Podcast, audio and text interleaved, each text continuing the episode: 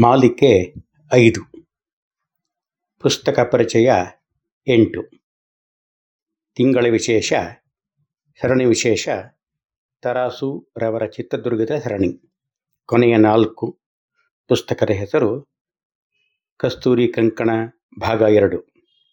ಲೇಖಕರು ತರಾಸು, ಅಭಿಪ್ರಾಯ ರಮೇಶ್ ಥಳಿ. ಓದುತ್ತಿರುವವರು ಕೆ ಎಸ್ ಜಗನ್ನಾಥ. ಕಾದಂಬರಿಯ ಮೊದಲನೇ ಭಾಗವು ದುರ್ಗದ ರಾಜಕುಮಾರಿಯ ಮದುವೆಯೊಂದಿಗೆ ಕೊನೆಯಾಗಿ ಯುವರಾಜ ಸರ್ಜೇರಾಯ ಮತ್ತು ಅವನ ಹಾಗೂ ನಾಯಕರ ಆಪ್ತನಾದ ಕೆಂಚಳ ನಾಯಕನ ನಡುವೆ ನಡೆಯುವ ರಹಸ್ಯ ಮಾತುಕತೆಗಳಿಂದ ಕೊನೆಗೊಳ್ಳುತ್ತದೆ.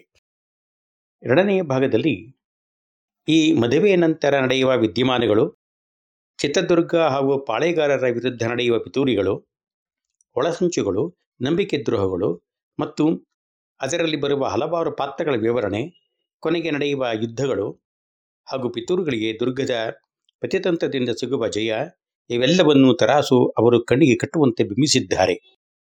ಹಿರಿಯೂರಿನ ಹನುಮಂತನ ದೇವಸ್ಥಾನದ ಅರ್ಚಕರಾದ ಸುಬ್ಬರಾಯ ಶಾಸ್ತ್ರಿಗಳನ್ನು ಕೆಂಚಣ ನಾಯಕ ತನ್ನ ಅರಣ್ಯಗೆ ಕರೆಸಿಕೊಂಡು ಅವರು ಸಿರಿಯಕ್ಕೆ ಹೋಗಿ ತಮ್ಮ ದಾಯಾದಿಯಾದ ಚಂದ್ರಶೇಖರ ಶಾಸ್ತ್ರಿಯ ವಿಷಯ ಮತ್ತು ಸಿರಿಯದ ಆಗುಹೋಗುಗಳನ್ನು ತಮಗೆ ಬೇಹುಗಾರರ ಮೂಲಕ ತಿಳಿಸಬೇಕೆಂದು ಕೇಳಿಕೊಳ್ಳುತ್ತಾನೆ.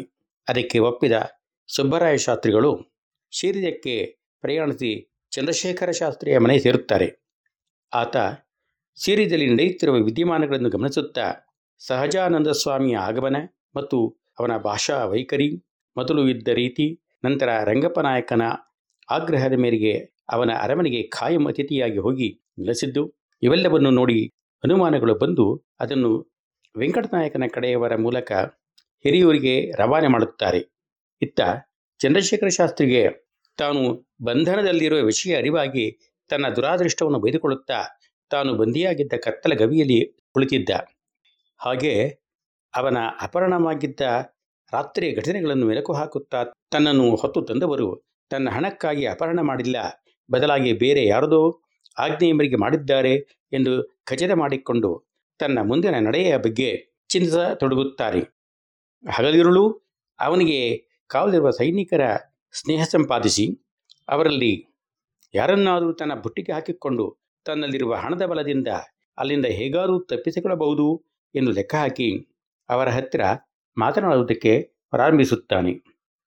ಮೊದಲು ಅವನು ಸೈನಿಕರ ನಾಯಕನಾದ ವೀರಭದ್ರ ನಾಯಕನ ಜೊತೆ ಮಾತನಾಡಲು ಪ್ರಯತ್ನಿಸಿದಾಗ ಅವನು ಯಾವ ಚಿಲ್ಲರೆ ಮಾತಿಗೂ ಅವಕಾಶವಿಲ್ಲ ಎಂದು ಎದ್ದು ಹೋದಾಗ ಚಂದ್ರಶೇಖರ ಶಾಸ್ತ್ರಿ ಇನ್ನುಳಿದ ಸೈನಿಕರ ಕಡೆ ತನ್ನ ಗಮನ ಹರಿಸಿ, ಅವರನ್ನು ಹೇಗಾದರೂ ತನ್ನ ಕಡೆ ಎಳೆದುಕೊಳ್ಳುವ ಪ್ರಯತ್ನವನ್ನು ಮತ್ತೆ ಪ್ರಾರಂಭಿಸುತ್ತಾನೆ.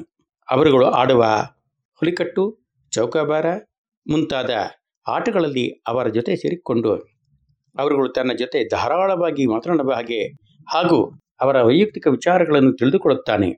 ಒಂದು ದಿನ ಮಧ್ಯಾಹ್ನ ಗವಿಯ ಬಾಗಿಲಿನಲ್ಲಿ ಕಾವಲಿರುವ ಚೆನ್ನಯ್ಯ ಎನ್ನುವ ಸೈನಿಕನ ಜೊತೆ ಹಾಗೆಯೇ ಮಾತು ಪ್ರಾರಂಭಿಸಿ ಅವನಿಗೆ ಈ ಕಾವಲು ಕಾಯುವ ಕೆಲಸದ ಬಗ್ಗೆ ಇರುವ ಅಸಮಾಧಾನ ಮತ್ತು ಅದಕ್ಕೆ ಕಾರಣ ತಿಳಿದುಕೊಳ್ಳುತ್ತಾನೆ. ಅವನ ಪರಿಸ್ಥಿತಿ ತಿಳಿದ ಮೇಲೆ ಅವನ ಜಾತಕ ನೋಡುವ ತೆಪದಲ್ಲಿ ಅವನ ಮನಸ್ಸಿನಲ್ಲಿ ಭಯ ಬಿತ್ತುವುದರಲ್ಲಿ ಯಶಸ್ವಿಯಾಗುತ್ತಾನೆ. ಅವನಿಗೆ ತನ್ನ ಗರ್ಭಿಣಿಯಾದ ಹೆಂಡತಿಯ ಜೊತೆ ಹೋಗಿ ಇರುವುದಕ್ಕೆ ಅವಕಾಶ ಮಾಡಿಕೊಡುವುದಾಗಿ ಮತ್ತು ಅದಕ್ಕೆ ಅವನಿಂದ ತನ್ನ ಒಂದು ಸಣ್ಣ ಕೆಲಸ ಆಗಬೇಕೆಂದು ಹೇಳಿ ಅವನು ಅಲ್ಲಿಂದ ಹೋಗುವುದಕ್ಕೆ ಸಹಾಯ ಮಾಡುತ್ತಾನೆ. ನಂತರ ಚಂದ್ರಶೇಖರ ಶಾಸ್ತ್ರಿಗೆ ಕೊಟ್ಟ ಮಾತಿನ ಪ್ರಕಾರ ಅವನ ಸಂದೇಶವನ್ನು ಸೀರಿದಲ್ಲಿ ಅವನ ಮನೆಗೆ ಮುಟ್ಟಿಸಲು ಹೋದಾಗ ಅಲ್ಲಿಗೆ ಕೆಲವು ದಿನಗಳ ಹಿಂದೆ ಬಂದಿರುವ ಅವನ ತಾಯಾದಿ ರಾಯಶಾಸ್ತ್ರಿಯ ಕೈಗೆ ಅವನ ಪತ್ರವನ್ನು ಕೊಟ್ಟು ಯಾರಿಗೂ ತಿಳಿಯದ ಹಾಗೆ ಗುಟ್ಟಾಗಿ ಹೊರಟು ಹೋಗುತ್ತಾನೆ. ಪತ್ರವನ್ನು ಓದಿದ ಸುಬ್ಬರಾಯ ಶಾಸ್ತ್ರಿಗಳಿಗೆ ತಮ್ಮ ಕೆಲಸ ಮುಗಿದ ಸಂತೋಷದಲ್ಲಿ ಚಂದ್ರಶೇಖರ ಶಾಸ್ತ್ರಿಯ ಮಗ ಹಾಗೂ ಹೆಂಡತಿಗೆ ವಿಷಯ ತಿಳಿಸಿ ಮತ್ತು ಅದನ್ನು ಗುಟ್ಟಾಗಿ ಇಡಬೇಕೆಂದು ಹೇಳುತ್ತಾರೆ. ಅನಂತರ ಅಲ್ಲಿಂದ ಹಿರಿಯೂರಿಗೆ ಹೊರಡಲು ಸಿದ್ಧತೆ ಮಾಡಿಕೊಳ್ಳುತ್ತಿರುತ್ತಾರೆ. ಇತ್ತ ರಂಗಪ್ಪನಾಯಕ ಮತ್ತು ಅವನ ಕಡೆಯವರ ಪಿತೂರಿಗಳು ಕೊನೆಯ ಘಟ್ಟಕ್ಕೆ ಬರುತ್ತಿದ್ದಂತೆ ದುರ್ಗದ ಪಾಳೆಗಾರರಿಗೆ ತಮ್ಮ ಅರಮನೆಗೆ ವಾಪಸ್ಸಾಗಲು ಬೀಳ್ಕೊಡುತ್ತಾನೆ. ಇತ್ತ ಪಾಳೆಗಾರ ದುರ್ಗಕ್ಕೆ ಹೋಗಿ ಸೇರಿದ ಮರುದಿನವೇ ರಂಗಪ್ಪನಾಯಕನು ತನ್ನ ಆಪ್ತರ ಸಭೆ ತರಿಸಿ ಮುಂದಿನ ಆಕ್ರಮಣಕ್ಕೆ ಹೆಚ್ಚು ತಡ ಮಾಡುವುದು ಒಳಿತಲ್ಲ ಮತ್ತು ಆದಷ್ಟು ಬೇಗ ತಮ್ಮ ಕುಟಿಲೋಪಾಯವನ್ನು ಕಾರ್ಯಗತಕ್ಕೆ ಇಳಿಸುವುದು ಸೂಕ್ತ ಎಂದು ನಿರ್ಣಯಿಸುತ್ತಾನೆ. ನಂತರ ನಡೆಯುವ ಹಿರಿಯೂರಿನ ಮೇಲಿನ ಆಕ್ರಮಣ, ದುರ್ಗದಲ್ಲಿ ನಡೆಯುವ ಒಳಸಂಚುಗಳು, ಯುವರಾಜ ಸರ್ಜೆ ನಾಯಕನ ರಾಜಕೀಯ ಚಾಣಾಕ್ಷತೆ ಹಾಗೂ ಮುಂದಾಲೋಚನೆಗಳನ್ನು ಬಹು ಸೊಗಸಾಗಿ ವರ್ಣಿಸಲಾಗಿದೆ. ದುರ್ಗದಲ್ಲಿ ನಡೆಯುವ ಸಂಚು, ಒಳಸಂಚುಗಳ ವಿವರಣೆ ಮತ್ತು ಅವುಗಳಿಗೆ ಸಂಬಂಧಿಸಿದ ಸಂಭಾಷಣೆಗಳಂತೂ ತರಾಸು ಅವರ ವಾಕ್ಚಾತುರ್ಯ ಮತ್ತು ಬರವಣಿಗೆಯಲ್ಲಿನ ಶಕ್ತಿಯನ್ನು ತೋರಿಸುತ್ತವೆ. ಅಲ್ಲಿಂದ ಮುಂದೆ ಇರುವ ಕಥೆಯನ್ನು ಇಲ್ಲಿ ವಿವರಿಸಿದರೆ ಕಾದಂಬರಿಯಲ್ಲಿನ ಅಚ್ಚರಿಯ ಅಂಶಗಳನ್ನು ಬಿಟ್ಟುಕೊಟ್ಟಂತಾಗುತ್ತದೆ. ಆದ ಕಾರಣ ಅದನ್ನು ಓದಿಯೇ ತಿಳಿದುಕೊಳ್ಳುವುದು ಉತ್ತಮ ಎಂದು ವಿಮರ್ಶೆಯನ್ನು ಇಲ್ಲಿಗೆ ಮುಗಿಸಿದ್ದೇನೆ. ನೀವು ಓದಿ ಚಿತ್ರದುರ್ಗದ ಇತಿಹಾಸದ ವೈಭವವನ್ನು ನಿಮ್ಮ ಕಲ್ಪನಾ ಲೋಕದಲ್ಲಿ ಅನುಭವಿಸಿ. ಧನ್ಯವಾದಗಳು.